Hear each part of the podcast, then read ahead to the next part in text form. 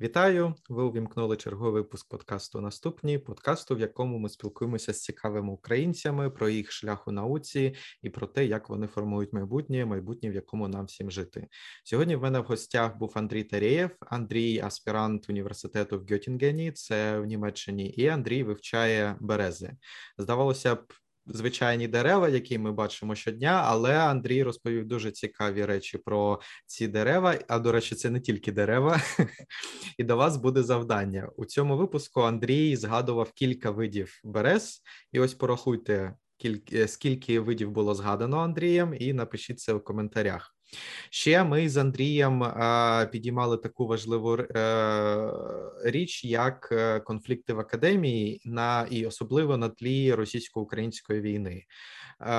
Я відразу кажу: ми трошки перезаписали цей випуск, кінцеву частину через те, що ну з причин і як це не ідентичності, а ідентифікації деяких російських професорів, з якими Андрій мав е, нещастя стикатися. Але в цілому ми обсудили цю проблему і як на мою думку, запропонували певне рішення цієї проблеми, тому що дійсно зараз е, українці по всьому світові хтось е, вступає в університети, хтось е, вже навчався на момент початку великої війни, і це інколи призводить до того, що українці стикаються з проросійськи налаштованими людьми в академії, і на жаль прямого вирішення цієї проблеми поки що немає. Але ну сподіваємося, що якось е, воно все ж таки вирішиться на нашу користь, і е, що ще все залежить від нас, все в наших руках. Ми можемо змінювати світ, якщо ми захочемо. Тому приємного вам перегляду. Перед тим як ви почнете дивитися випуск, можете підписатися на канал. Не забудьте в кінці поставити вподобайку, якщо вам не сподобалось. Якщо не сподобалось, теж якось відреагуйте в коментарях. І приємного перегляду.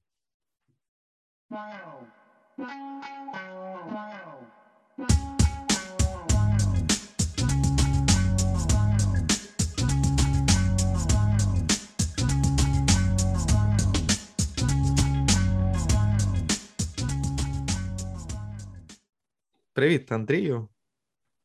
Привіт, Вікторе. До тебе ж можна звертатися, Андрій, так? Так, можна. Добре. Ну, давай почнемо спочатку. Ось ти зараз казав мені перед записом, що ти на робочому місці. Де взагалі твоє робоче місце знаходиться, і що ти там взагалі робиш? Моє робоче місце знаходиться в університеті імені Георга Августа в Гютінені. І я тут займаюся наразі моєю темою для дисертації, яка пов'язана з філогенією роду Береза. Це, це досить така обширна тривала робота, і оскільки в мене зараз вже не так багато часу, то мені доводиться також працювати і по вихідних. Угу. Ну, ти аспірант ж, так? Зараз аспірантура? Так, так, ще півроку я аспірант. А скільки взагалі триває аспірантура от в твоєму випадку? В моєму випадку це 4 роки, але е, є різні варіанти і в різних людей по-різному. Від 4 і до 5-6 років це загальний принцип для різних фахів. Угу. Ну, ось е, так, от щодо аспірантури в Німеччині, взагалом я там чув від різних людей, є різні е, шляхи, як це фінансується. В твоєму випадку це державні кошти, це якісь там інші компанії, чи це проект твого керівника?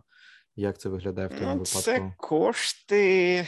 Це кошти німецьких платників податків, оскільки це стипендія від ДАД, е, це німецький фонд академічних обмінів, дуже відома організація, яка співпрацює в тому числі з Україною. І Є стипендії для аспірантів, для магістрів, і також е, стажування для постдоків, uh які оплачуються цією організацією. Це, власне, мій випадок. Вони, як правило, надають фінансування для аспірантів на 4 роки, але вони його продовжують кожного року. Тобто це не надається на весь період, ви просто маєте його якось ем, продовжувати. Для того кожного разу має бути звіт, кожного разу має бути якісь проміжні результати. І тоді, якщо вони згодні, вони вам його продовжать. Якщо ні, то ні. Ось, ось така система. От. Е, але базово є інші варіанти фінансування. Інший варіант фінансування це, наприклад, через е, Deutsche Forschungsgemeinschaft, це ем, головна така фондова організація для грантового фінансування науки. Вони також мають різні проєкти для фінансування аспірантів. Інколи вони є кращими, ніж е, стипендія ДАД, інколи вони є однаковими. І щодо стипендії, взагалі в Німеччині я маю зазначити наступне: що коли ви її отримаєте, ви маєте собі уявляти, що ви не є платником податків в цій державі. Тому ви не маєте права на ряд речей, на які мають право платники податків. Наприклад, е, виплати по безробіттю, якщо, наприклад, у вас проєкт закінчився, або державне медичне страхування, або ще ряд речей, які є досить важливі насправді. А ось ну такий так базовий побутовий е, момент. В тебе страхування медичне від університету, від цього даду, чи ти особисто там сплачуєш своє страхування? Ні, у мене страхування від ДАД, і, угу. на жаль, е, це страхування не обирається. Вони мають тільки одну єдину модель, але це виправдано в плані чого?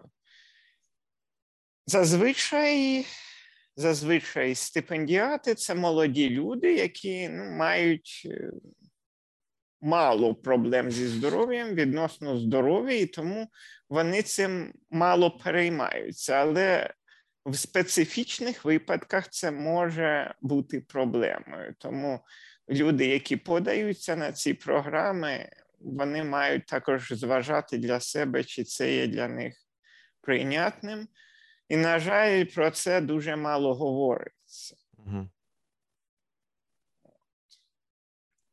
Але ну, так. базова базова картина така. І наразі е, є рух всередині Deutsche Forschungsgemeinschaft для того, щоб навіть постдоків переводити на стипендії, не на контракти робочі, а на стипендії, бо це в половину дешевше для е, держави. держави.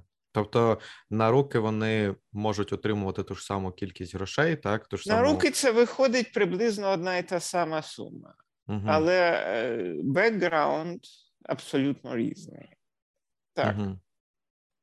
Ну, це, якщо чесно, мабуть, не найкраща перспектива, оскільки ну, я розумію, що, наприклад, ті ж самі аспіранти, ну так, можна погодитися, що це молоді люди зазвичай, так інколи бувають якісь окремі випадки. Але як ти кажеш, дійсно, коли ти молодий, може, ти не так ще думаєш про здоров'я, про родину, про безробіття і таке інше. А поздоки це вже люди, ну наступний етап, і там в умовні 35 плюс, якби якби не мати страхування, не мати забезпечення когось соціального, це вже може бути певною проблемою для деяких людей. Це становить проблему, угу. і це становить іншу також проблему, про яку можливо ми поговоримо далі. Це системна проблема з академією, яка наразі дуже гостра в Німеччині, зокрема. І якщо ми говоримо про постдоків і стипендіальні програми, ми маємо бути готові до того, що ми будемо мати ситуацію, коли буде купа людей 40 плюс, 45 років десь, які будуть позбавлені можливості працювати в академії в науці, але при цьому вони були отримувачами стипендій весь цей час. Це означає, що вони не мають можливості подати на якісь проєкти по безробіттю, вони не мають можливості також пенсії, оскільки ці внески також не виплачуються в разі стипендії. Угу. Тому е, зі зміною моделі ми очікуємо десь наступні років 5-10 дуже суттєве збільшення таких людей. Слухай, ну якщо це чесно, це навіть жахливо, б я б сказав, що тому що це стріляють вони собі в коліно таким чином у фундаментальної, ну і взагалі в науковий процес. Ну, це пов'язані речі, оскільки наразі е, в Німеччині прийнятий закони. Зараз е, це також розглядається на рівні Євросоюзу і в інших німецькомовних країнах. Є такий закон, який називається VSZeit Цей закон е, лімітує можливість по часу зайняття наукою в академічному секторі після захисту. І це чіткий термін 12 років. До 12 років в Німеччині маєте можливість займатися наукою в університеті або академічному секторі, або е, чиста наука, типу там Макс План Гезельшафт, Франхофер Гезельшафт і інші. Угу. Після цього терміну є два варіанти. Або під час цього терміну вам вдається здобути постійну позицію в академії, mm. і ви маєте можливість продовжувати науку, або ви маєте піти з цієї науки назавжди. І проблема є в тому, що, наприклад, в Німеччині постійних позицій дуже мало. Порядка 5% в академії. 5% це... від від чого? Тобто... Від загального.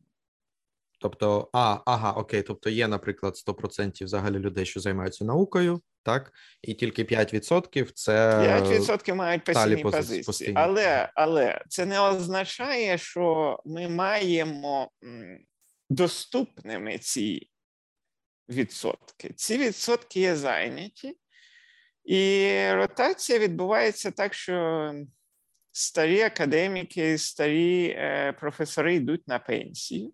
Угу. І ці позиції далі передаються молодим. Тобто є є така певна ротація, але ця ротація десь 1-1,5% від загальної кількості. Тобто реальна реальна можливість здобути позицію це приблизно 1-1,5%. Це, Це реальні шанси. На жаль, про це дуже мало говорять, але, е, як на мене, про це треба говорити, і про це треба говорити насамперед з людьми, які хочуть йти в науку і розглядають такі можливості для себе. Тобто, це або магістри, або коли люди тільки починають займатися е, аспірантурою. Їх треба якось збирати і дуже коротко інформувати про можливості в академічному середовищі. На жаль, е, такого інформування немає ніде. Ні в Німеччині немає, ні в Україні я його не бачив, ніде я його не бачив. Але, ем, Знаєш, повертаючись до теми постдоків, от е, я, до речі, чув ось цю ситуацію про 12 років без е, позиції, тобто людина може бути 12 років на постдоках, а потім ця людина має знайти собі постійну позицію. Е, в іншому випадку ця людина вже вона там ліквідується її ступінь, чи, чи як це там виглядає? Так ні, не ліквідується. Не ступінь ліквідується? буде при вас, але ви можете працювати в інших секторах, угу. наприклад, в індустрії, можливо, можливо, але е, це не для кожного. Не всі спеціальності підходять під це. Це треба чітко розуміти. Ну я про те, що ну коли я інколи думаю про це, я, якщо чесно, не вважаю, що це велика проблема мати такий вузький відбір, тобто, що мала кількість людей переходить до сталих постійних позицій. Але я я те, що ти казав, що люди. Поздоки будуть отримувати стипендії, а не зарплатню. Ось це в цьому проблема, тому що так, наприклад, якийсь там поздок, сім років е, ходив по поздоках, і в нього була стипендія. Після цього, як ти кажеш, в нього не буде ні е, пенсійних відкладень, ні е, гарантії, те, що під час безробіття будуть якісь соціальні виплати. Тобто в цьому проблема. У відборі також проблема, я вам скажу так, тому що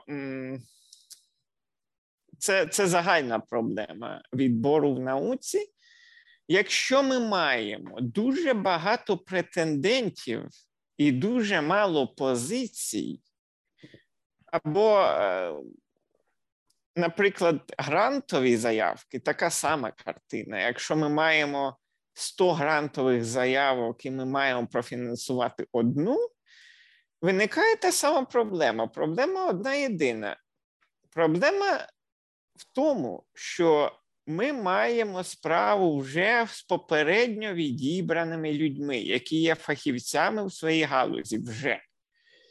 І відібрати зі сотні одного специфічного, абсолют, застосовуються абсолютно чесні, відкриті критерії, які стосуються виключно професійності і дотичності до науки, і ні до чого більше практично неможливо. Ми будемо мати 5-10 людей, які будуть приблизно однакового фахового рівня, але нам треба з них вибрати. І от коли ми з них вибираємо, як правило, ми стикаємося з проблемою, що тоді вибор буде суб'єктивний, і він буде залежати не тільки від наукових здобутків, не тільки від CV, але й з додаткових речей. І ми вже можемо бачити ці додаткові речі. Наприклад, е, є є така ідея від того ж самого Deutsche Forschungsgemeinschaft, що ми маємо пріоритизувати людей, які мають сім'ї або людей з дітьми, або е, людей е, певної етнічності. Також ну це не, не в Німеччині, а було в США, наскільки я пам'ятаю. Але проблема в тому, що ми починаємо цей відбір робити не за критеріями науковості. І таким чином ми не прямо дискримінуємо багато людей. От, наприклад, е, якщо ми зачепили цю тему про людей з сім'ями, чому вона виникла взагалі?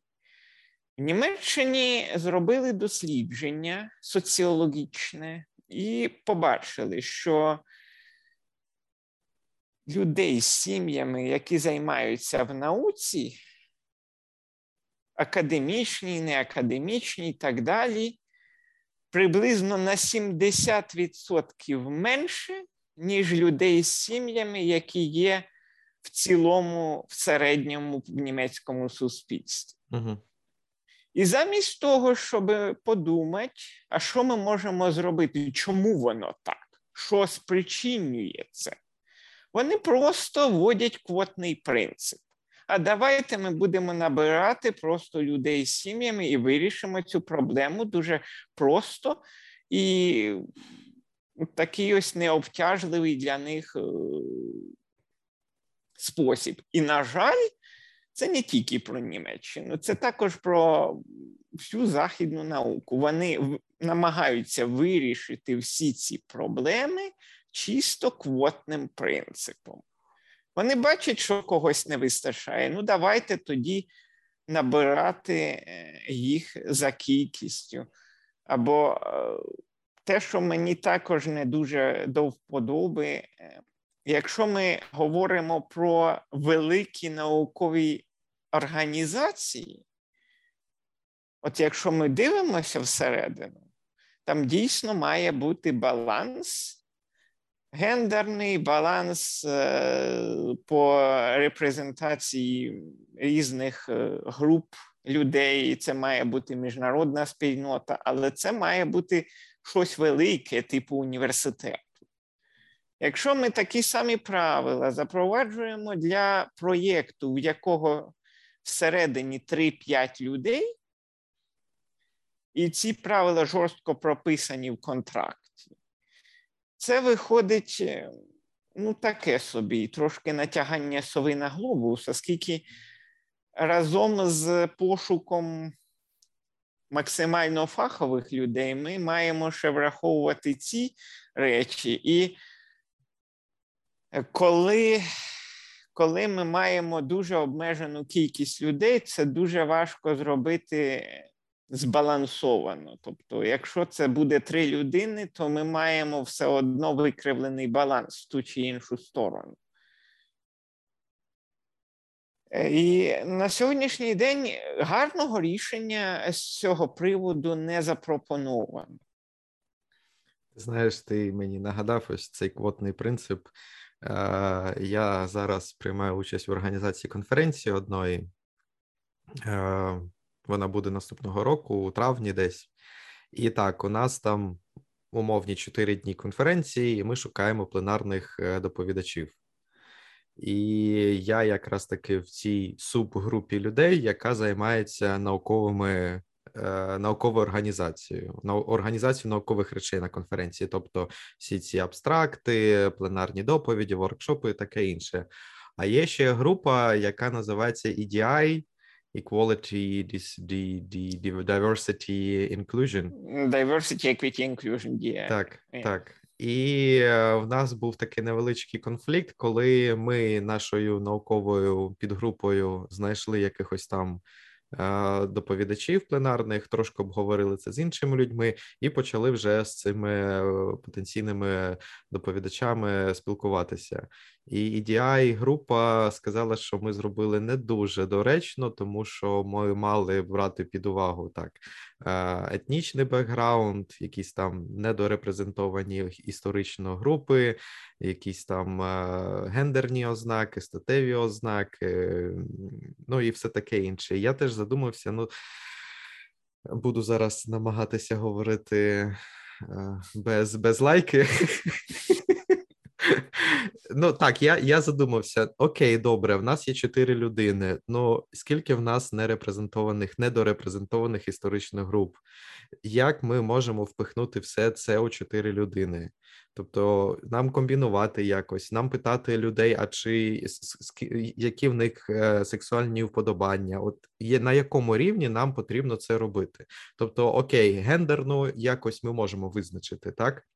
І ми намагалися це робити там два чоловіки, дві жінки. Там теж саме з якоюсь етнічною приналежністю, теж плюс-мінус можна якось судити про людину, з якої вона етнічної групи. Але речі пов'язані з сексуальними е, уподобаннями, я такий ви серйозно? Ну, от тобто... е, так, я от. Е коли 2021 року я приймав участь у конференції Ботані 2021, яка була організована Ботанічною спілкою Америки. І там для кожного учасника при реєстраційній формі було чотири сторінки опитування включно з орієнтацією, включно з етнічністю, кольором шкіри і так далі. І так далі. І це мене тоді дуже сильно засмутило, скажімо так. Тому що оцей квотний принцип, він насправді про це дискримінація просто в іншу сторону, оскільки Якщо ми підійдемо до цього питання так, то це особиста справа людини.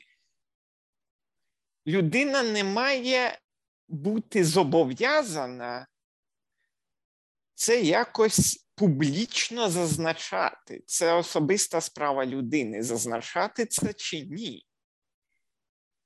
І інша е, справа в тому, що коли ми кажемо про якісь меншини, ми маємо е, також собі уявляти, який відсоток від суспільства ці меншини становлять.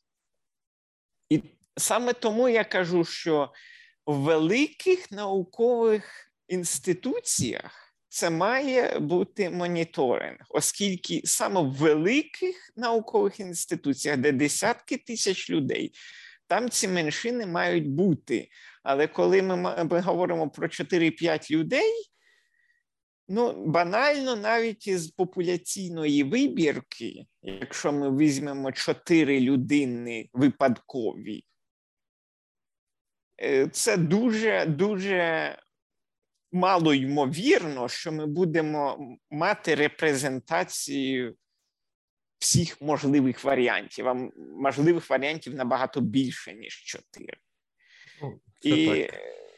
я тоді думав про це і зробив пропозицію тій же самій BSA, Botany Society of America, і також трошки ми обговорювали це діло в плані тут на мою думку, особисту, ми маємо розвивати щось типу невибірковості. Тобто, ми не маємо в науці питати в людини щось, що не стосується науки. І ми не маємо оцінювати це жодним чином, не позитивно, не негативно. Тобто воно має бути абсолютно виключено з оцінки. Тобто має бути абсолютно неселективність, грубо кажучи, сліпота до цього. І тоді ця ознака просто перестає бути дискримінуючим фактором. І, На мою думку, та ситуація, про яку вони кажуть, як позитивна дискримінація, ну, ми не маємо насправді позитивної дискримінації, оскільки ну, дискримінація вона за суттю не може бути позитивним явищем.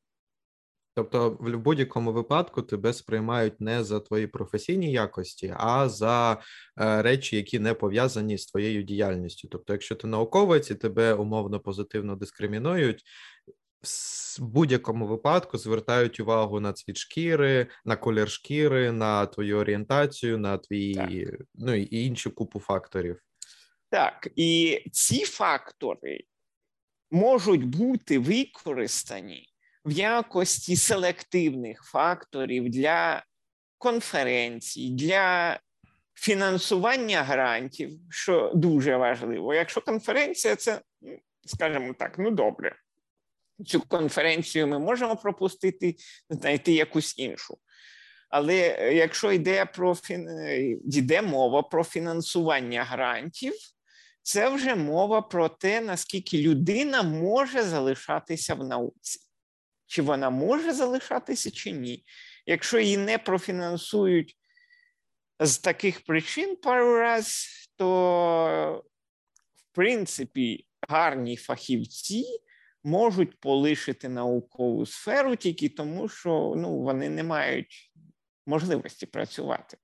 І про це також е, треба говорити, що це є така от одна з негативних е, сторін цієї е, політики.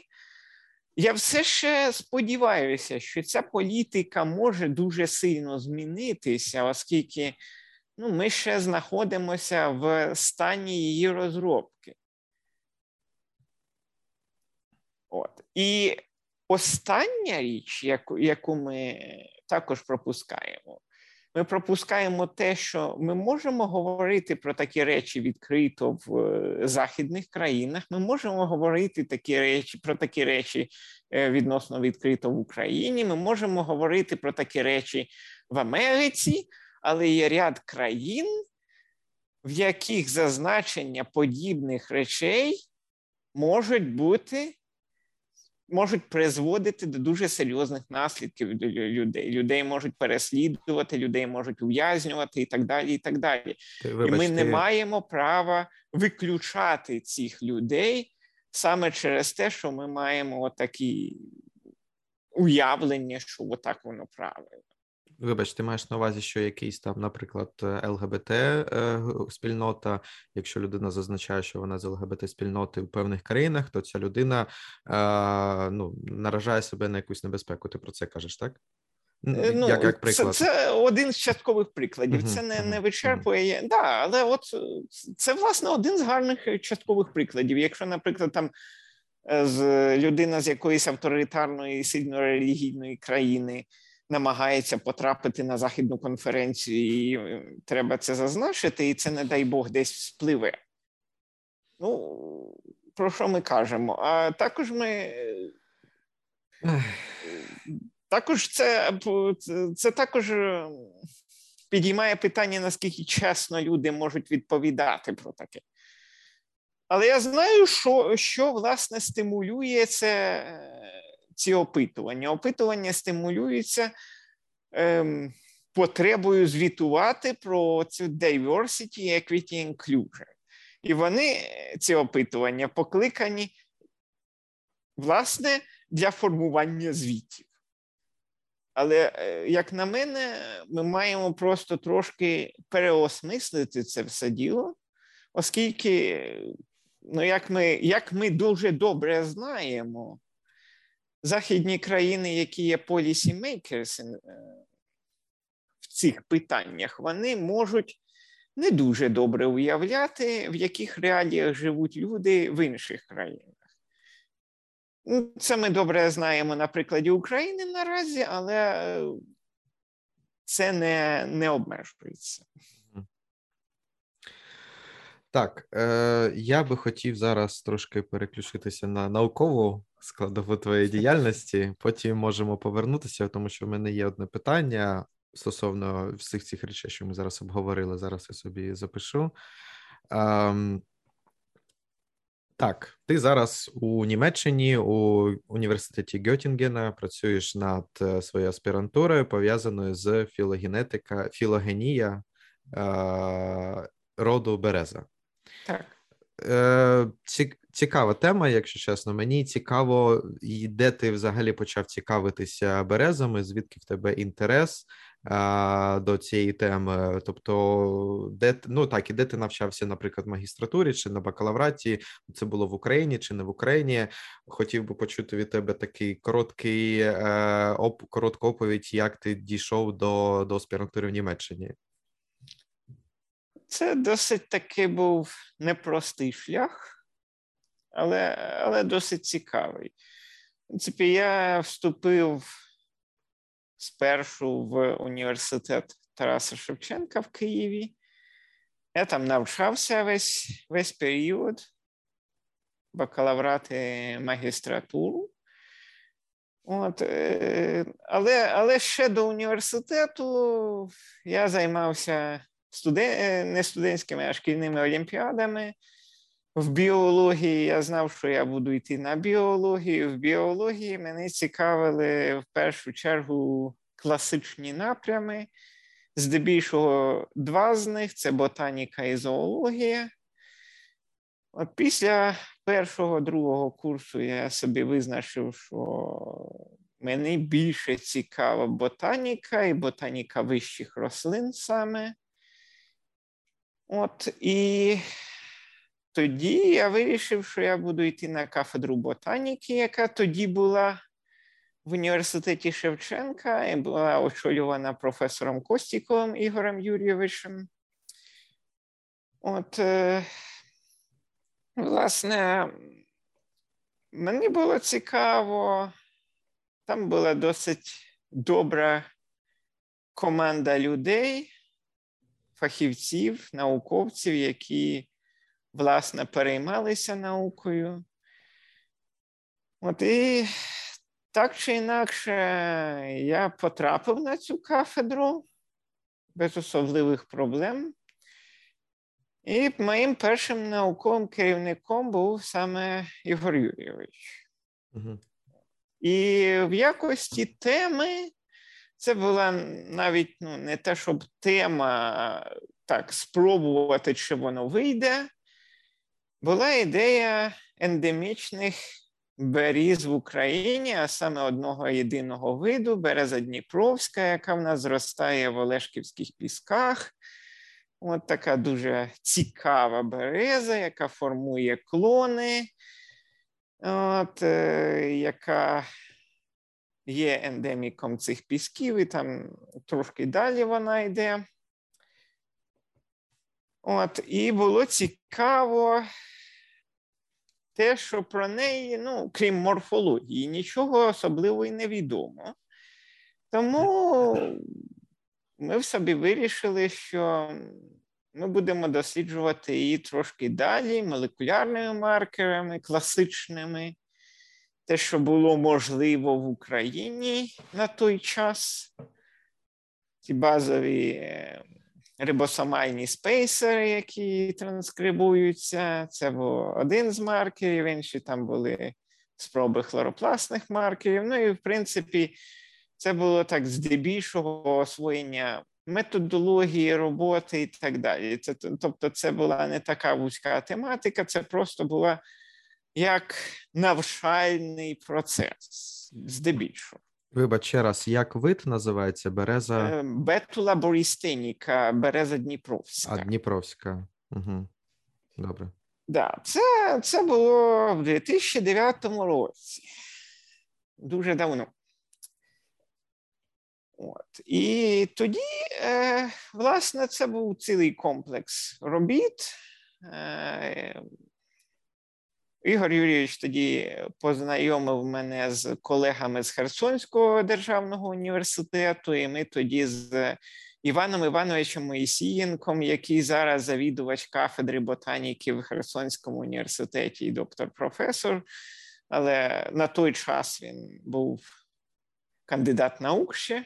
Ми організували експедицію по збору цієї берези, подивитися, як вона росте, що вона собою являє, і так далі. Тобто, це була зразу комплексна така річ. От, Але знову ж таки, це була така, був такий тестовий проєкт, оскільки ну, мене цікавили вищі рослини. А Ігор Юрійович він за фахом альголог. Так. Тому... Для тих, хто не знає, альгологія це наука про водорості. Ну так, щоб... Тому ну, це була така от е, досить цікава комбінація, але з іншого боку, це давало трошки більше якогось ем, самостійного дослідження, чи що, в рамках наскільки воно було можливим в Україні. Далі мені пропонували, що можливо цю тему варто змінити, оскільки, ну, що ж, один вид і, і що з ним? Можливо, є щось більш цікаве, можливо, там ще щось, але я почав досліджувати це, власне, самотужки. Е, що в нас є в Україні, і я собі прийшов до висновку, що це насправді дуже цікавий комплекс. Е, це комплекс, цілий комплекс видів, який дуже специфічний. І взагалі берези вони цікаві тим, що в них є купа поліплоїдів.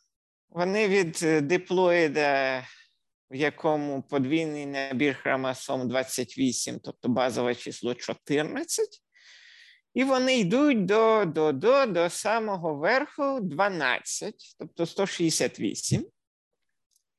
Плюс проміжні. Це це до декаплоїд. 12 це до декаплоїд. плюс проміжні е, числа для гібридів, триплоїди, пентаплоїди, гептаплоїди, все що завгодно.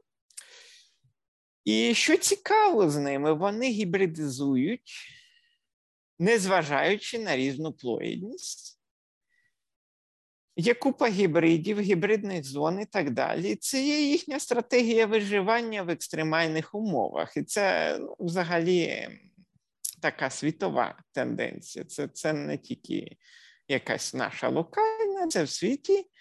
От, І після того, як я став це досліджувати якось в Україні, я собі зрозумів, що в нас є, є деякі цікаві речі. По-перше, в нас є одна з найрідкісніших беріз у світі, яка називається Бетуда клокові, береза клокова, яка зростає біля Кременця і описана теж українським ботаніком за Веухою в 1964 році. От, е, І це береза, про яку, власне, відомо тільки з двох точок з е, таких останцевих крейдяних гір Страхова та Маслятин, і там знаходиться така дезюнктивна популяція або дві популяції, якщо хочете, загальною чисельністю, ну, якщо брати класичний морфотип, це десь 50 особин. І це все. І це все. А е, таке питання: ось які сучасні дослідження цієї берези Клокова чи Крокова? Клокова. Клокова. Маю на увазі, тобто, це валідний вид, тобто, це не є якоюсь. Зараз ми до цього дійдемо. Ага, добре. Е, От і у мене виникла тоді ідея, що непогано було б її дослідити не тільки морфологічними е, засобами, але й якісь базові молекулярні дослідження чи ще щось зробити. От, Але на це, звичайно, потрібні гроші. Тому у мене тоді з'явилася ідея така, що чи не спробувати організувати проєкти, чи не спробувати зацікавити когось, оскільки це дуже рідкісний вид. І я тоді написав заявку в фонд Рафорд. Ця заявка була профінансована. Угу. Незважаючи на те, що багато колег сказали, що це ніколи не це його ніколи не станеться, це сталося. От, І ми могли тоді зробити більш комплексне дослідження і встановити її спорідненість з березою пухнастою більш точно. Але е, дотепер дотепер цього недостатньо, оскільки це були окремі маркери, а оскільки берези дуже добре герберидизують, оскільки берези не є дуже сильно відмінними ми взагалі можемо дискутувати, як визначати вид у них, оскільки класичне визначення біологічного виду за майром, воно геть не підходить. Але ми маємо 17 інших визначень. Тобто до берез е, має бути інше визначення, звичайно, і Наскільки це окремий вид, це дотепер питання. І наразі зараз у мене є інша ідея з приводу цієї ж берези. Зараз у 2021 році організований консорціум, який називається ERGA, European Reference Genome Atlas, і вони е, мають на меті секвенування референсних геномів для європейського біорізноманіття. І мені б дуже хотілося включити цю березу в якийсь проєкт з повногеномного референсного секвенування. І тоді це би потенційно відповіло на дуже багато питань із приводу таксономічного статусу, і з приводу еволюційної історії цього виду. Власне, цим я наразі і займаюся. Це написання заявки в ERG і написання заявки в DFG щодо референсного секвенування серії беріз, включно з цим видом. Угу. Ну, тобто, поки що не відкинута гіпотеза, що це окремий вид, але на 100% це ще не доведено, так? Ні, звичайно, не відкинута. Ми маємо це як нульову гіпотезу. Mm-hmm. Нульова гіпотеза це окремий вид, і mm-hmm. вона зараз визнається як окремий вид. Вона зараз занесена до червоної книги як окремий вид. Вона зараз значиться в міжнародному червоному списку СОП як окремий вид критично вразливий. Mm-hmm. От, Тому ось це мені тоді на той час, ще тоді на той час дало певне е, бачення того, що ну, берези вони цікаві, вони не розв'язані, і є ціла купа роботи, яку було б дуже цікаво робити. І це не тільки в Україні, але і загальносвітовій флорі є дуже багато всього цікавого. Але є такий момент, що проблематику українських беріз неможливо розв'язати без загальноєвропейського контексту. Оскільки ці популяції вони так чи інакше сполучаються. Угу. І щодо того, щоб говорити, чи це один вид, чи це різні види, ми маємо оцінити варіабельність всередині виду. І далі порівняти з варіабельністю між видами.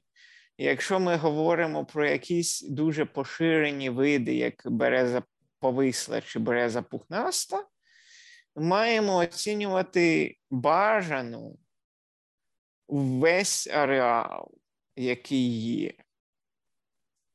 Це дуже комплексне дослідження. Частково я намагаюся його робити зараз, але знову ж таки наразі не є достатньо коштів для того, щоб зробити нормальне дослідження на популяційному рівні. Це треба залучати дуже багато зразків, щоб оця варіабельність внутрішньовидова була чітко видна. Угу. А яка взагалі територія поширення пухнастої, повислої беріз? Євразія. Окей.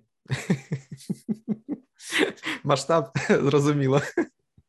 Так, і ну, взагалі взагалі є, досить багато проблем ще з тим, що в Європі, і, зокрема, у нас також дуже багато видів з Азії і з ем, Америки було інтродуковано в якості декоративних дерев і вони гібридизують з нашими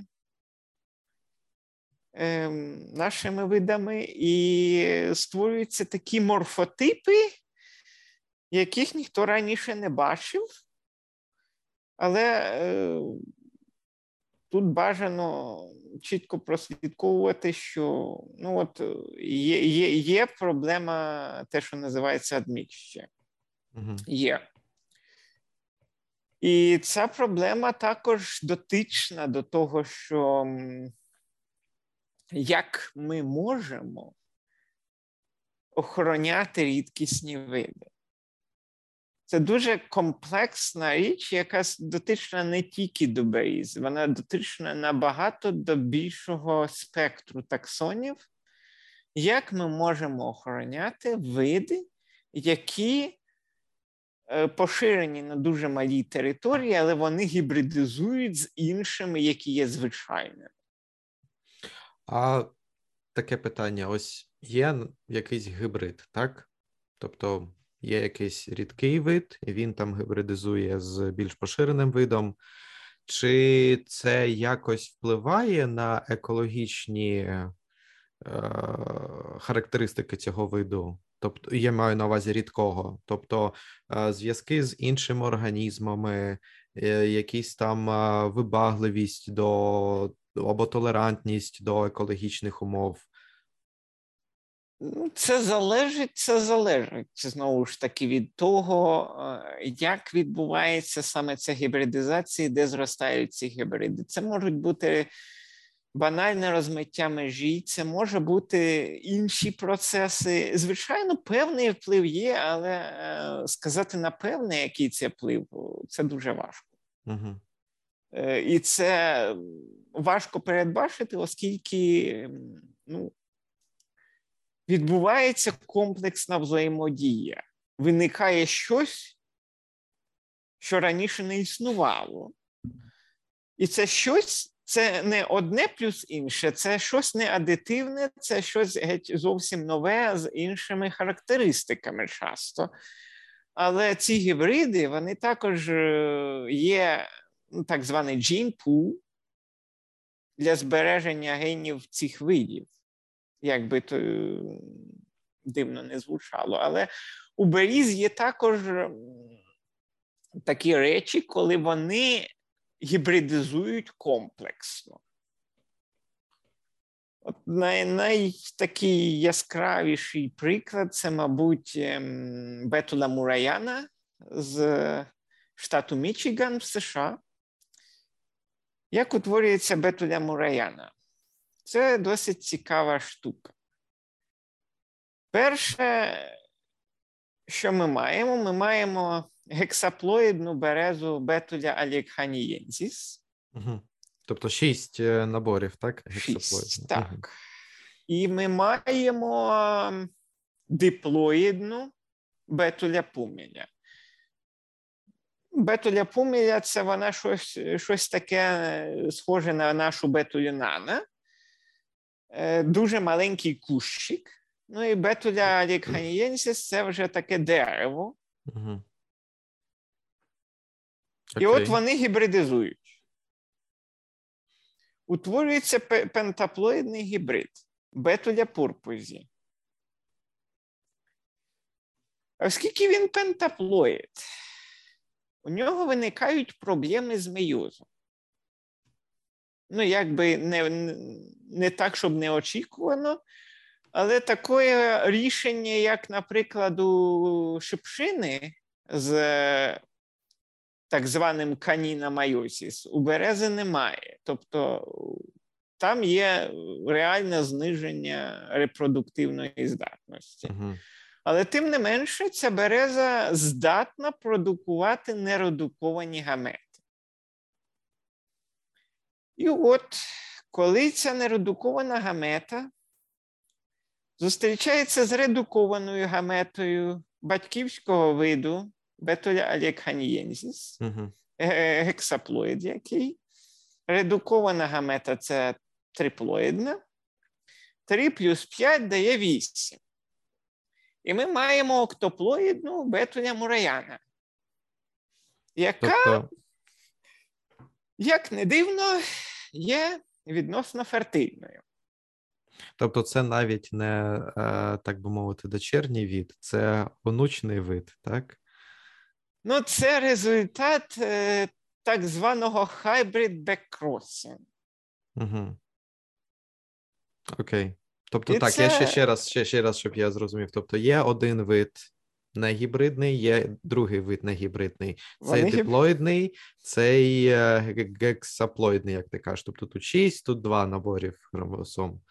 Вони гібридизують у п'ятиплоїдний, е, пентаплоїдний і цей п'ятипентаплоїдний е- формує ще один гібрид з одним з батьківських гексаплоїдних так, видів. Так, оце Окей. називається беккрос. Окей. Окей. Так, це, це досить складна така штука, але це нормально для рослин. Угу. Ми не І що ще є нормальне, що ще є нормальне для рослин, це так званий genome downsizing. І те, що називається англійською post-polyploidizational diploidization. Окей. Okay. Це дуже цікавий процес, коли ми маємо поліплоїда, і він знову диплоїдизується з часом. Виникає новий диплоїд шляхом редукції всього, що не є потрібне. Але цей диплоїд є якісно відмінним від батьківського, звичайно. Оскільки гени, в яких рослина, умовно кажучи, зацікавлена, вони збережені. Які просто збільшують навантаження на клітину, вони будуть з часом еліміновані. Це дуже такий повільний, цікавий процес з різними е, проміжними стадіями, з хромосомними транслокаціями і так далі. І так далі, і так далі. І він відомий в березах також, оскільки, наприклад, це найбільш наш е, найбільш звичайний вид береза повисла. Вона насправді є диплоїдизованим паліогексаплоїдом. Да. Тобто раніше паліо це означає, що це було раніше? Чи, Це дуже давно. Дуже давно. О, дуже добре. Давно. Добре. Так. Тобто було шість наборів, а стало два, так? Так. В результаті. Ага. Слухай, я з тебе зараз слухаю, і в мене таке питання. Може, воно дурне, але я його поставлю. А чому, от що що е, зумовлює те, що берези і взагалі рослини можуть так от міксуватися, робити такі гібриди, поліплоїдізуватися і, і, і інше? Чому у тварин? Е, це відсутнє. Ось я не знаю, я не розбираюся в, в, в цих речах. Може, ти щось можеш якось коротко відповісти? Це дуже цікаве питання. Насправді у рослин геть інша стратегія, геть інша система для виживання. Проблема в тому, що рослини макроскопічні, як правило, не здатні до активного руху. Тобто вони не можуть якось уникнути несприятливих умов, як це роблять тварини. Вони не можуть переміщуватися для того, щоб знайти собі оптимального репродуктивного партнера. І тому для них це може бути просто еволюційно доцільно. Наприклад, берези, берези вони традиційно зростають в якихось екстремальних умовах. Це пошкоджені якісь місця, це рухомі піски, це якісь е, інші умови, це е, болота часто і так далі. І от коли е, є є певні переваги зростання, звісно, в таких умовах, оскільки в них конкуренції менше. Але в таких умовах е, варто очікувати, що ну, в плані репродукції вони є обмежені тим, що зростає поруч або в межах досягнення е, перенесення пилку. Це максимальна дистанція. І, власне, для того, щоб збільшити репродуктивний успіх, для них еволюційно доцільним є збереження оцієї можливості гібридизувати і те, що ми називаємо porous species boundaries. Тобто е, ці е, межі виду вони не є чимось суцільним, вони не є лімітовані, і вони можуть утворювати міжвідові гібриди. uh І таким чином таким чином вони можуть забезпечувати виживання власних генів. І далі при беккросінгу ці гени можуть бути знову ж таки повернені в популяцію. Ну, цікаво. Ти знаєш, ось я, слухаючи тебе, зараз згадав, е, коли ти казав про те, що берези живуть в не зовсім оптимальних умовах, так? В на якихось там нарушених, чи болота, чи якісь там піски, чи ще щось. Згадав таку е, ідею, що види, які живуть в умовно поганих обставинах, в поганих е, середовищах, це ті види, які або програли конкуренцію колись з іншим видом, або, так би мовити, нові еволюційно групи, що прийшли на вже все зайняте, і тому вони якось адаптувалися до цих е, лімітованих, поганих, е, болотяних і так далі умов. У випадку з березами, що що більш е, нагадує історію Берез. Тобто вони еволюційно стара група, але яка програла конкуренцію, чи це більш-менш еволюційно нова група? З березами дуже цікава ситуація, оскільки е, сам вид є, сам рід, рід є порівняно старим, але те, що ми е, бачимо з видами, види не є порівняно старими, і в них в берізі на сьогоднішній день ще відбувається дуже активний процес, який називається видоутворення у дії або speciation in action. І е, взагалі, якби видоутворення це не є е, щось е, таке дуже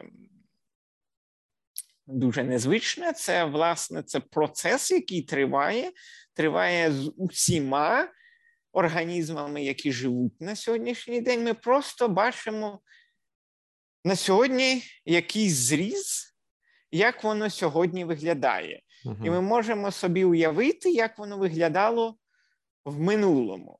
А як воно виглядатиме в майбутньому, ну ніхто насправді не знає. І коли ми ми говоримо про екстремальні умови, ну, є серія організмів, які також мігрували в ці екстремальні умови, оскільки е, ну, така ніша, якщо вона не зайнята, е, ну, вона є чимось вигідною для них. Берези це тип, типово піонерні дерева, які грають дуже важливу роль у сукцесіях, тобто вони є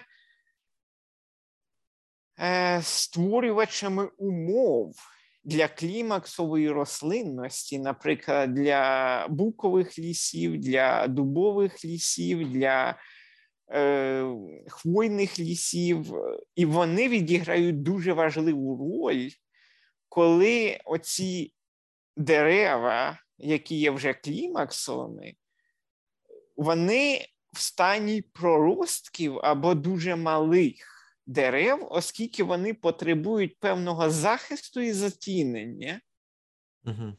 що, власне, забезпечують е, берези. Це для для більшості. Але є є серія таких дуже екстремальних речей, як, наприклад, високогір'я Тібету чи е, якісь е, дуже суперзволожені місця, як болота, вони там можуть утворювати навіть монодомінанти, які існують дуже-дуже довго. Угу. І саме тому, що ну, дуже екстремальні умови, і просто там ніхто більше не живе. Таке таке теж можливо. Угу. Так. Ну, це це вражає. Я ніколи не думав про Берез з такої сторони. Дякую, що відкриваєш очі на такий дивний світ е, звичайних для деяких людей дерев, тому що ми щодня, мабуть, бачимо ці берези і ніколи не думаємо, що вони такі насправді цікаві і наповнені таємниці.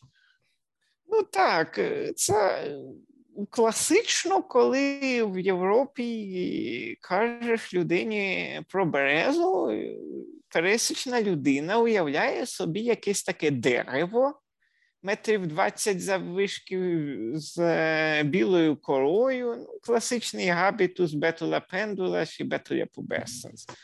Але ж вони є дуже різні, вони ж є абсолютно відмінні. якщо показати людині, е, наприклад, нашу звичайну бетулянана, який є кущик висотою десь сантиметрів 20-40, з абсолютно темною корою, е, цупкими такими дуже маленькими е, листочками. І людина, як правило, скаже, що це щось, але не береза. Угу. Тому вони є дуже різні, вони виглядають абсолютно по-різному. І насправді е, це дуже така річ в світі визнається від 120 і до 30 видів. І ось така розбіжність, власне, через те, а як трактувати цей вид? Чи це вид, чи це не вид? І є такий дуже цікавий приклад, який ми, до речі, розв'язали успішно. Коли ми бачимо білі берези, ну це класичний морфотип, на них ніхто, звичайно, уваги особливої і не звертає, ну це звична річ. А от якщо ми ем, серед білих беріз бачимо абсолютно чорну, угу. і вона одна, або дві, або кілька і більше немає. Люди думають, що щось це незвичайне таке, от щось воно таке, от, е, от таке. І е, насправді не тільки люди так думають, пересічні, таксономісти теж так думають. Ми бачимо одну дуже добру видиму ознаку, і ми бачимо таку от, ну, скажімо, змогу сказати, що. А може, це якийсь окремий вид. Ну, подивіться, вона ж так гарно відрізняється. Ось всі білі, а оце чорне. І так було зроблено. Ці чорні берези були описані в статусі окремих видів. Угу. І не один раз, а в Європі як мінімум чотири рази. Один раз вони були описані в Польщі ботанік, е, не ботаніком, а юристом. Вони були описані юристом Котулою який звернув е, звернув увагу на те, що ну от от є чорні берези, і вони якби нікуди не вписуються. Е, Він зробив опис, але він його ніде не опублікував. І далі вже е, інший фаховий ботанік Фік він опублікував його в 1888 році як окремий вид і назвав його в честь. Е, Верніше, він назвав його Бетуля обскура, обскура це темна, і авторство Котули, оскільки ну, він його перший описав. Але Котула ексфік, оскільки опис був зроблений все ж таки не Котулою.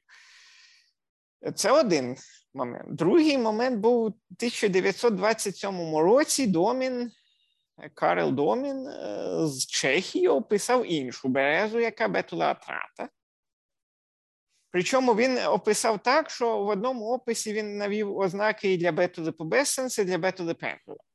То це абсолютний мікс, і дуже важко було сказати, що воно і до чого. І навіть голотип, якщо на нього так подивитися, ну він так візуально складається з двох частин. Не знаю, ми ще в плані дослідження цього голотипу і думаємо, що може якось ці методи покращаться, і ми можемо щось застосувати до нього недеструктивне. Угу. Далі, у 1984 році, е, наші ботаніки з України, в тому числі Борис Заверуха, найперший, описав е, Бетуля Котулі з України, яка теж темна. Угу. І теж окремий вид. Звичайно, а чому ні? Був ще ботанік Івченко, який теж описував якийсь Бетула Брунесенс. Наскільки я я пам'ятаю, якась перемижна форма. От, е, І окрім цього, був ще ботанік з Росії, який в 1921 році, наскільки я пам'ятаю, описав е, Бетула Сібакадіміка з Омська. Це ж чорна, так? Це ж чорна. І ось ми маємо оцей ось е, мікс. І ми вирішили, що ми його дослідимо. Ем, плані морфології, в плані молекулярної систематики, де це можливо. І е, якщо підсумувати, ми зробили дослідження, воно зараз опубліковане в відкритому доступі. Його можна подивитися з акцентом на Україні, звичайно. І ми прийшли до дуже цікавого, але в плані такого очевидного рішення, що насправді це не окремі види. Це наші два звичайні види: це бетула pubescens і бетула пендула. Угу. І це є мутантні особини, в яких просто вимкнено синтез бетуліну. І більше нічого. І вони трапляються в популяціях чисто рандомно. І коли ми подивимося старі історичні гербарії, ми можемо зазначити збори і частоту цих зборів. Звичайно, частота зборів вона не є репрезентативною, оскільки все, що рідкісне в гербарії, воно оверрепрезентоване. Але нас цікавила інша ситуація. Береза повисла, вона є диплоїд. Береза пухнаста це тетраплоїд. І з цього банального твердження виникає одне банальне рішення. Частота трапляння отаких гібридів, верніше не гібридів, мутантів. а мутантів е, серед тетраплоїдів має бути значно нижча порівняно uh з диплоїдами. І так воно і є. Uh-huh. От. І це підтверджено наразі. Також ми зробили припущення, що серед триплоїдів, які є гібридами, вони також мають бути. І так воно також і є. І якщо ми маємо якісь популяції в екстремальних умовах, які ми можемо побачити, наприклад, на Північно-Фризійських островах, або е, на Щелінці в Польщі, або ще десь, ми маємо дуже чітке розділення за кольором кори. І ми можемо з цього зробити однозначний висновок. Це не є ознака видова. От, ну, так, Отак воно по чуть-чуть, і отакі от дослідження робляться. Слухай, таке питання е, щодо диплоїдів, тетраплоїдів. Базуючись на тому, що ти зараз сказав, чи можна якось стверджувати, що еволюційний процес йде повільніше у поліплоїдів. З, Зі збільшенням плоїдності еволюція йде повільніше. Ні, я б так не сказав би. Ні? Ні.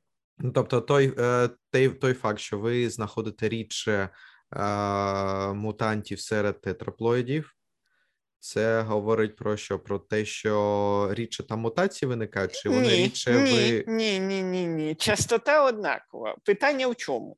Для того, щоб нам зробити абсолютно чорну березу, нам треба вимкнути або дві копії гену або одночасно, чотири. або чотири.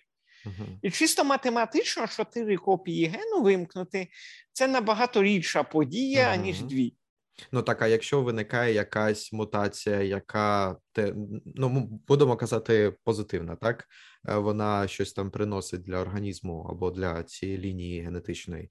Тобто ця мутація виникає, щоб вона якось е, була помітна для добору, вона теж має бути в чотирьох окремих копіях, не в двох окремих копіях.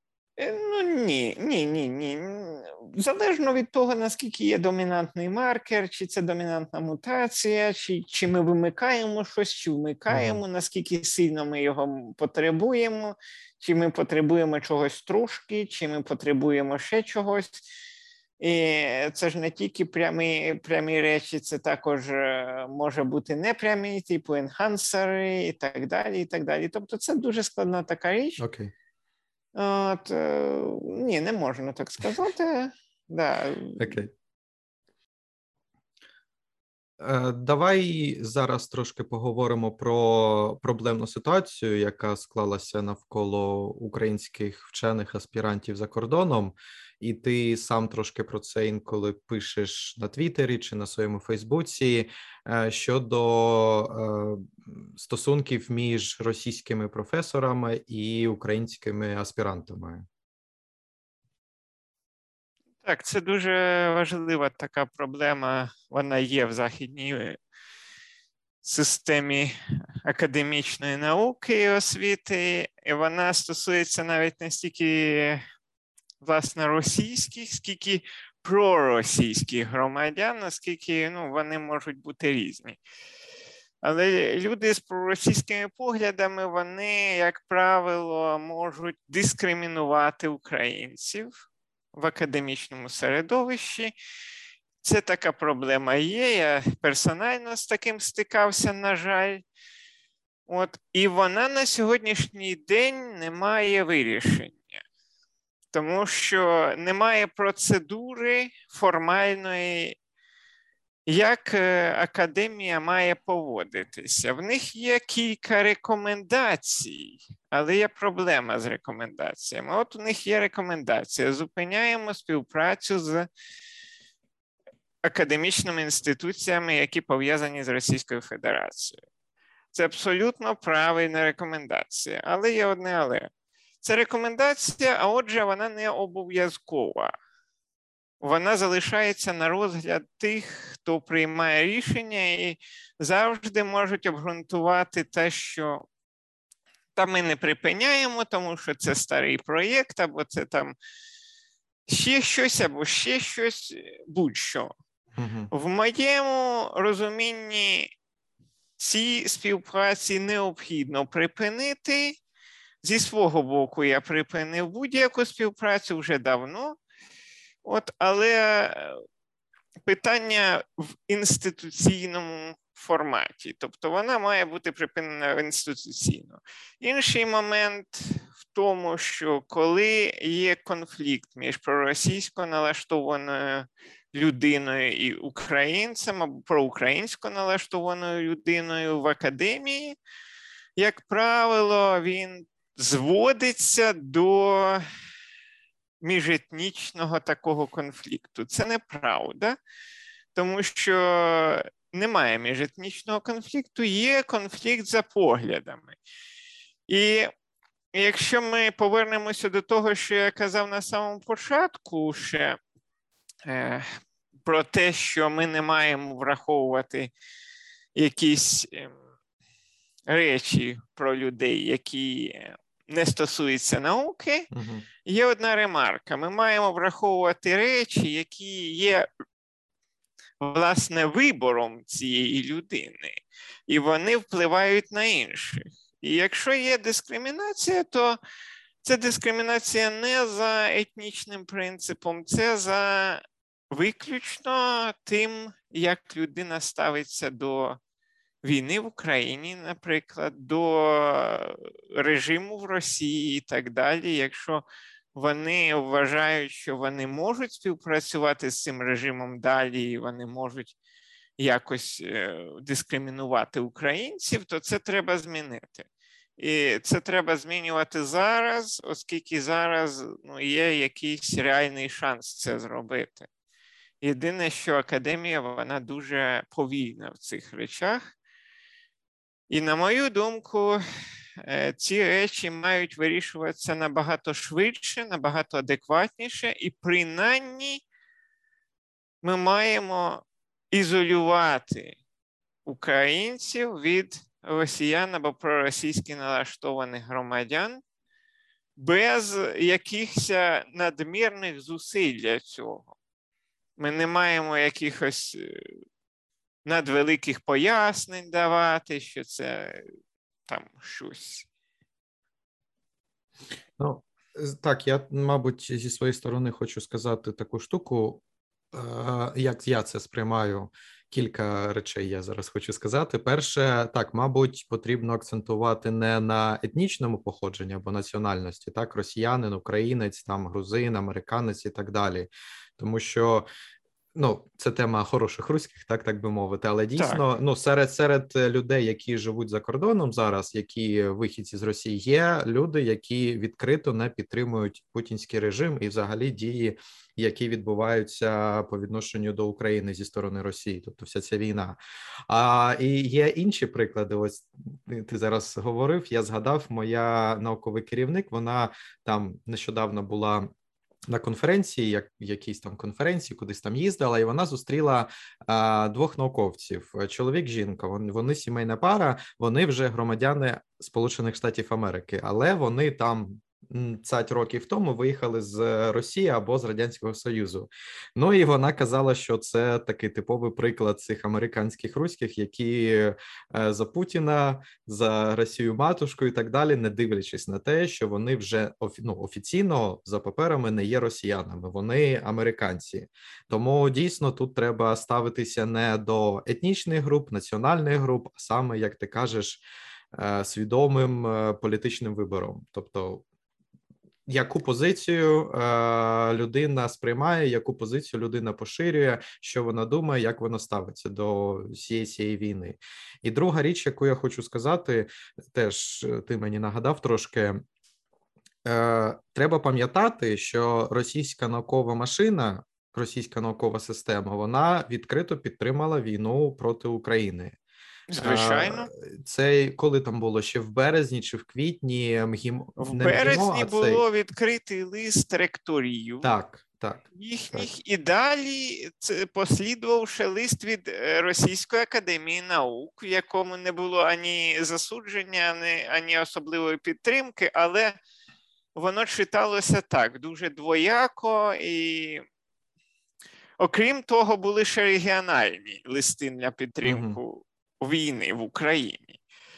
Так, ми маємо згадати, що був також лист проти, але там було всього 5 тисяч підписів на всю Росію. Ні, тобто, ну, Значить, ці люди, які мізер. підписали проти, вони ну, висловили свою позицію, хоча б. Хоча ну б так, але з іншого боку, я от перебуваючи на Заході, я не бачу жодного організованого виступу проти війни в науковій спільноті, яка була пов'язана з Росією. Цього немає, взагалі немає. Вони просто всі кажуть, що це політика, вони до неї стосунку не мають і роблять науку. Але вибачте, коли у нас 10 е, жовтня було е, скільки? 80 з лишком ракет запущено, і тільки в Києві постраждала ціла купа наукових установ, які угу. були. Я Поза так думаю, вони були спеціально таргетовані в цьому плані, і багато людей, яких я персонально знаю, включно з інститутом ботаніки, директором Інституту ботаніки Сергієм Леонідовичем Масякіним, з яким я е, трошки спілкувався на цю тему. Дуже великі збитки є, угу. є загроза колекціям, є загроза для будівель, і це все зроблено зумисно російським режимом, Росією для того, щоб у нас наше надбання, нашу науку якось пошкодити. Тому я не вважаю, що це є політика, це є також частина науки. І ми про це маємо говорити.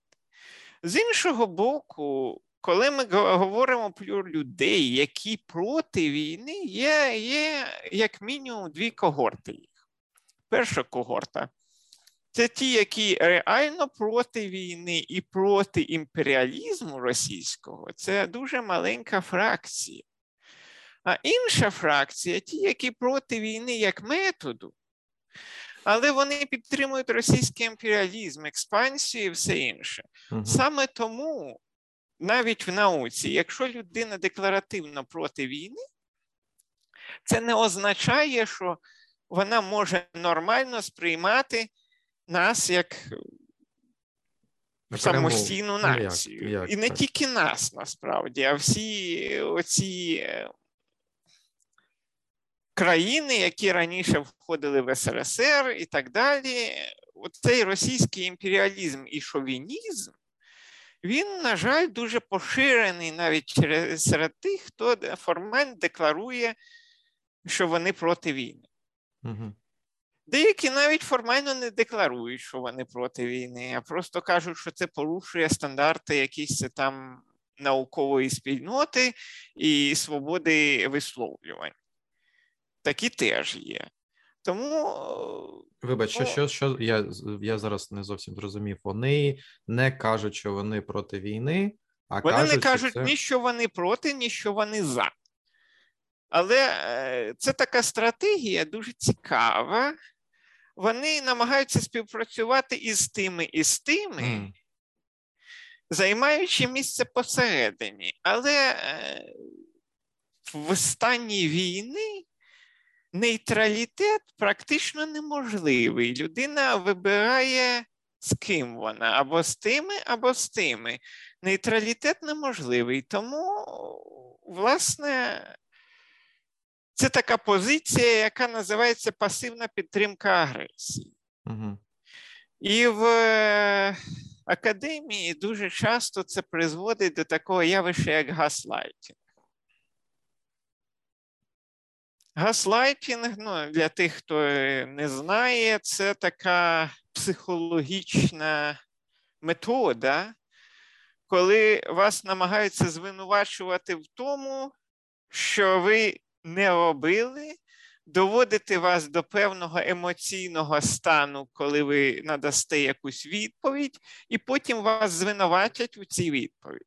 Угу. От якщо людина дотримується нейтралітету, і ви її запитаєте, чому не означити свою позицію, вона е, може сказати вам, а чому ви думаєте, що я за, або а чому ви думаєте, що я ще щось.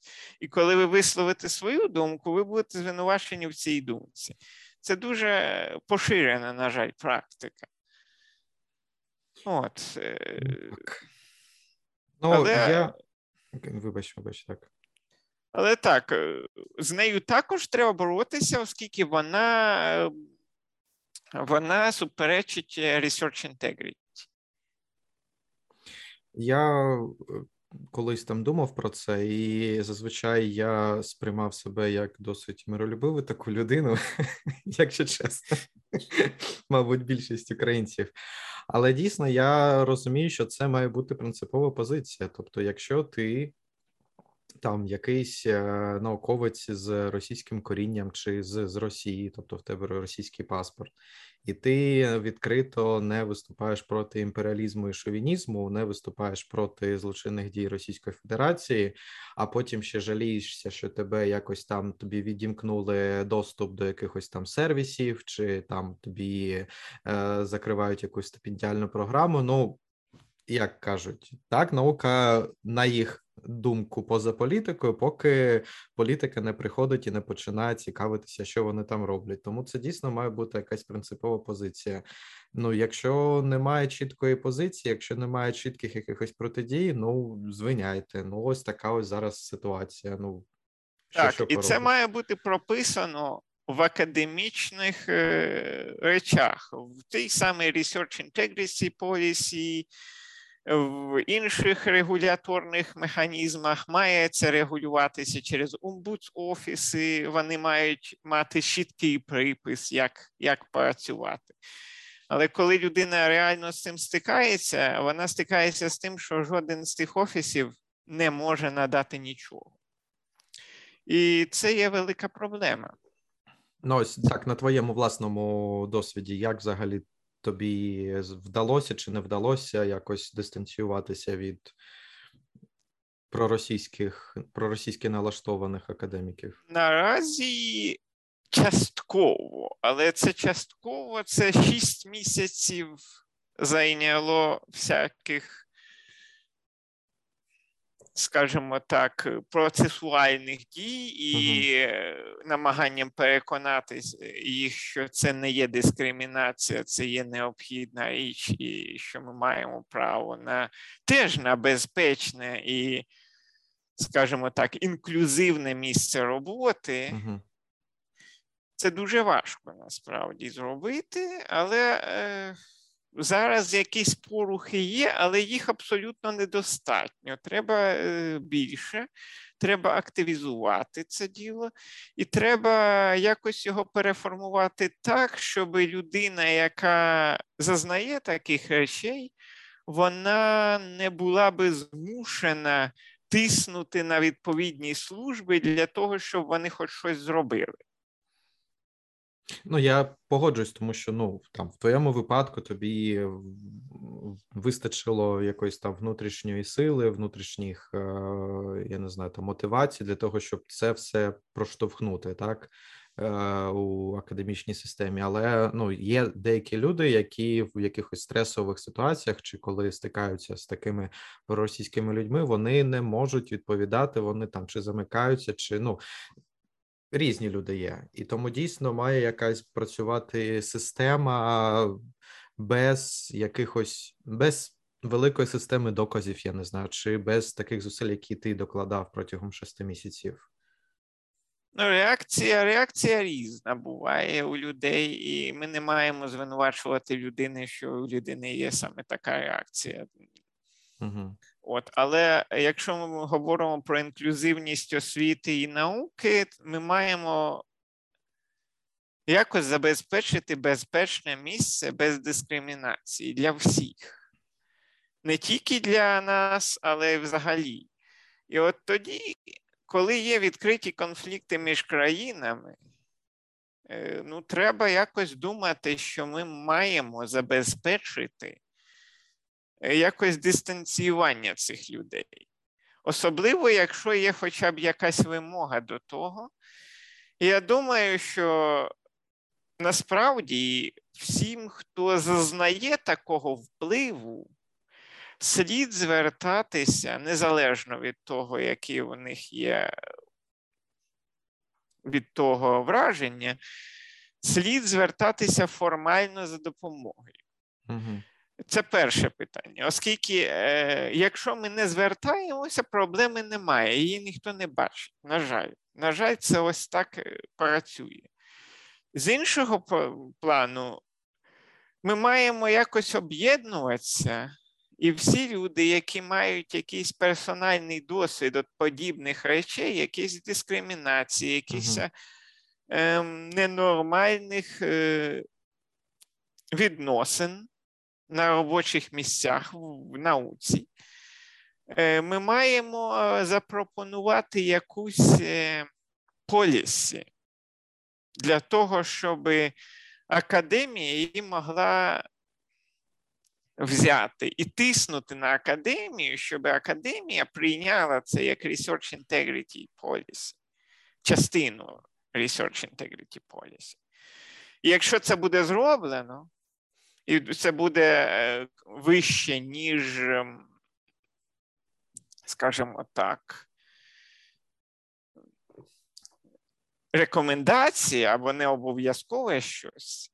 Це насправді допоможе багатьом багатьом людям, і не тільки українцям, і не тільки е, в контексті війни України, е, те, що відбувається, власне, через агресію Російської Федерації, але й в багатьох інших конфліктних ситуаціях, які ми маємо в світі. Ось е, ну, це я вважаю доцільно таке робити. Ні, ну я повністю погоджуюся з ідеєю. Я розумію, що виконання може бути на під час виконання цієї ідеї можуть виникати певні проблеми і питання, але в цілому я погоджуюсь, що ну. Ну, це це необхідно. Я на щастя, в мене немає близького контакту з проросійськими людьми. Ось в моєму університеті. Я не знаю, є вони чи ні. Я не бачив, не зустрічав, тому я не можу коментувати. Але я розумію, що коли ось людина там читає ці новини або з родиною щось сталося в Україні. Ну або просто ну це достатньо стресова ситуація. Війна в твоїй рідній країні, коли ще навколо тебе ходять е, проросійські люди, які мають над тобою якусь владу, хоча б в науковому сенсі, так твої керівники, або там ну ще якісь ти, ти в субординації з ними. То це не додає спокою, не додає працездатності цій людині з України. Звичайно, так. І в плані того, ще, е, що вони ці питання мають бути вирішені незалежно від позиції, яку займають люди. Тобто, це не завжди Е, легко про це говорити, оскільки люди можуть бути залежні. Це може бути там за лабораторії, чи професор, чи угу. ще хтось, від якого можуть бути люди залежні, і через то це може бути замовчуване. Я знаю багато випадків, які е, можуть, так скажемо, в цю картину власне і вписуватися. Це не тільки через е, війну Росії далеко. Це також внутрішні університетські речі, з фізичним насиллям буває і так далі. Є судові справи, які роками або десятиліттями розглядаються без належного якби, результату. І тому ну, це дуже дуже складно, дуже складно щось з тим зробити. Так, і знаєш, ось я підсумовуючи, хотів би зараз сказати, що дійсно, якщо є якісь проблеми, про них потрібно казати вголос. І на щастя чи на жаль, але ну частково це залежить від нас. Якщо ми будемо про це говорити, якщо ми будемо якось пушити цю тему, якщо ми будемо казати професорам, декан, деканаті чи в ректораті, будь-яким посадовцям в університетах, є можливість цю е, систему розробити, як можна захистити себе, якщо ти знаходишся на кар'єрній е, на кар'єрному становищі трошки нижче, чим людина, яка тебе так мовити харасить, чи не, не робить. Е, навколо тебе досить приязну атмосферу. Тобто, якщо якщо якась людина ну приклад з нашої з нашого життя про російська і про українська людина. Між ними може бути конфлікт. І я до чого? До того, що так, ми можемо це змінити. В нас є можливість це змінити. Ми можемо створити таку систему, де е, такі конфлікти або будуть оминатися взагалі, або будуть вирішуватися досить швидко, е, не, не, не протягом шести, десяти або кількох років. Ну так, е, загалом я б сказав, що в будь-якій системі, це не тільки про академію, будь-яке непокаране зло має тенденцію до збільшення. Угу. І воно буде збільшуватися до тих пір, поки воно не буде зупинене. Воно само не зупиниться на якомусь рівні. Тому е, я всім рекомендую, якщо ви стикаєтеся з якимись дискримінаціями, з якимись е, такими речами, не треба боятися, треба формально звертатися, треба якось про це більш публічно говорити, інакше ця проблема вирішена, на жаль, не буде. І поки вона не буде вирішена, вона буде потрошку-потрошку зростати. І цього ну, ми не хочемо, щоб це було власне так, бо воно руйнує і науку тоді теж, бо uh в людини не буде працездатності, в людини не буде мотивації щось робити. От, І на сам кінець треба розуміти, що жоден ступінь, жодна наукова робота, жодна стаття не коштує вашого здоров'я. Це так. і вашого приниження. Тому що, якщо ви працюєте в токсичному середовищі, це буде руйнувати ваше здоров'я. З часом, і ось цього толерувати ніколи не треба. Завжди можна знайти щось інше, але намагатися просто це якось переварити, ну це не завжди найкращий вихід. Тому ці проблеми треба вирішувати, їх вирішувати треба оперативно до того, поки вони не призвели до якихось негативних наслідків. Бажано. Угу. Ну, я так додати, мабуть, нічого тут вже. Я повністю погоджуюсь. Ну так, що я думаю, ми будемо закінчувати. Я дякую, що ми обговорили це питання, підняли його і е, дали таку пораду тим, хто нас буде слухати, і хто е, матиме нещастя стикнутися з з такою ситуацією в своєму житті. Е, дійсно, Це це страшно, і ви можете боятися щось говорити комусь про це, про там контакти з проросійськими професорами, наприклад. Але дійсно, як сказав Андрій, ну, ваше життя занадто не, не закінчиться на тому, якщо ви там зненацька закінчити аспірантуру через цього проросійського професора, знайдете іншу аспірантуру або доєднаєтеся до іншого проекту. Це не кінець життя. Дійсно, там психічний емоційний стан він інколи важливіший ніж якась там стаття, де в якомусь журналі. Дякую тобі, Андрію, за за розмову. Е, це було цікаво, це було важливо. Тому ще раз дякую. Мені все сподобалося. Я думаю, що нашим глядачам теж було цікаво е, слухати і про берези, і про проблеми в академії. Перед е, закінченням поставте вподобайку цьому відео. Що ще? Підпишіться на канал, тому що я знаю, що не всі, хто зараз дивиться це відео, підписані. Тому, будь ласка, це буквально одна секунда діла, але мені буде приємно. І що, до нових зустрічей.